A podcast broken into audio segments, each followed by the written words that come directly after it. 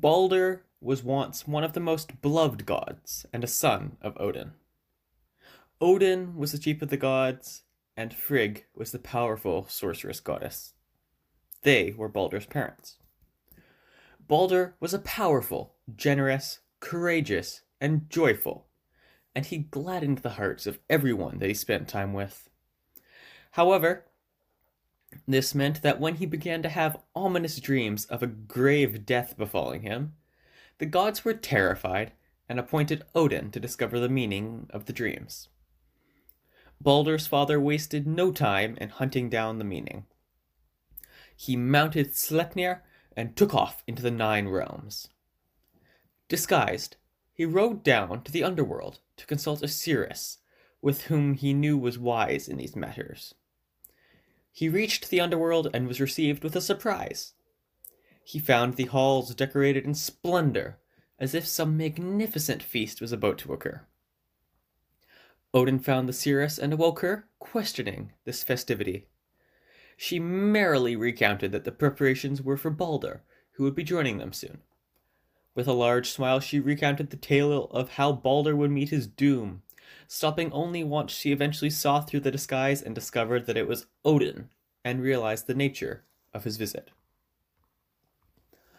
Odin returned to Asgard in sorrow, and told his fellow gods of what he had been told. This devastated Frigg, and she yearned for any chance of saving her special son. She took off on a voyage where she visited every entity in the universe, both living and non living, and obtained oaths from each of them to never harm Balder. Once Frigg had secured the oaths, the gods made a sport out of his newfound immortality. They threw spears, swords, rocks, and anything else they could find at him, and all it did was bounce off without injuring him. However, Loki, the god of mischief and evil, took this as an opportunity to cause some trouble. He went to Frigg in disguise and asked her did all things in the cosmos swear oaths to never harm Balder? Yes, she replied, everything but the mistletoe. However, it's such a small, innocent thing that I felt it useless to ask it. What could it ever do to my son? Upon hearing this, Loki grinned and rushed off to find the nearest mistletoe he could find. Loki fashioned a spear out of the mistletoe and brought it to the area where the gods were playing their game. He gave it to the blind god Hodur and handed him the spear. You must have felt quite left out having to sit back here and not give Balder the honor of testing his invincibility. Here, throw this. Hodur expected this, accepted the spear and threw perfectly. It pierced Balder's heart and he fell to the ground dead. The gods trembled with anguish at the events that had unfolded before their eyes, as they knew that this was the beginning of Ragnarok, the death of the cosmos and the end of the gods. It took a while, but Frigg had composed herself enough to ask the remaining gods if there were any among them who were brave, loyal, and compassionate enough to make the journey to the underworld and offer Hel a ransom for the return of Balder. Hermod, a previously unknown son of Odin, offered himself up to make the journey, Odin offered him Sleipnir to take to make the journey, and Hermod took off. While Hermod was off, the gods arranged a beautiful funeral for their fallen friend and ally. They turned his ship into a pyre fitting for a great eternal king. However, when the time came to set the ship on sail, the gods found the ship stuck in the sand and themselves unable to force it to budge. They made multiple failed attempts, but eventually they had to try something different. They summoned the strongest being in the cosmos, the giantess Hyrrokkin. She made quite the dramatic entrance in Asgard, arriving riding a wolf and using poisonous snakes as the reins. She dismounted her wolf and walked over to the ship, and, giving it a great push, such a mighty push, in fact, that the land quaked as the ship was freed from the sand. The gods brought Balder's body out to the ship.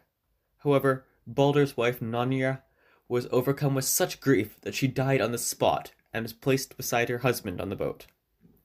The fire was lit, and Thor hollowed the flames by holding his hammer over them. Odin laid his ring upon the fire, and Balder's horse was led onto the ship.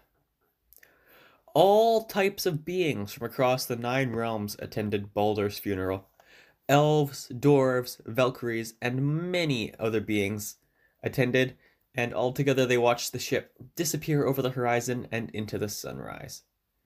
Meanwhile, Hermod rode through nine nights, getting deeper and darker on his quest to rescue the part of Balder that had been sent down to Hel. He made it to the river Gjol and confronted the giantess Modgud, who guarded the bridge into hell.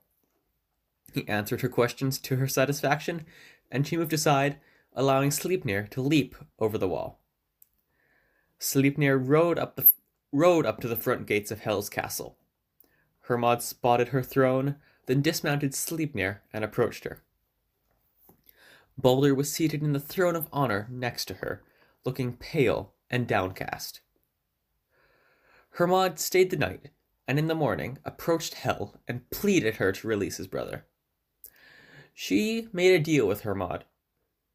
She would release Balder if every living thing in the cosmos agreed to weep for him. However, if even one thing refused, Balder would remain Hel's forever. Hermod rode immediately to Asgard and relayed this news to the rest of the gods. They sent messengers to every end of the cosmos, asking everything they met if they would agree to weep for the lost god. Indeed, everything did weep for Balder, save the giantess Tok, who was actually the god Loki in disguise. Tok coldly told the messenger, Let hell hold what she has. In this way, Balder was condemned to live forever in the cool darkness in the underworld, never feeling the warmth of the sun again.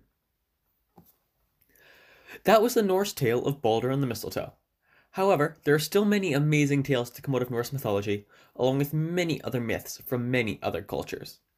I hope you enjoyed, and please check out next week's video where I tell the tale of the prince and the sphinx from Egyptian mythology.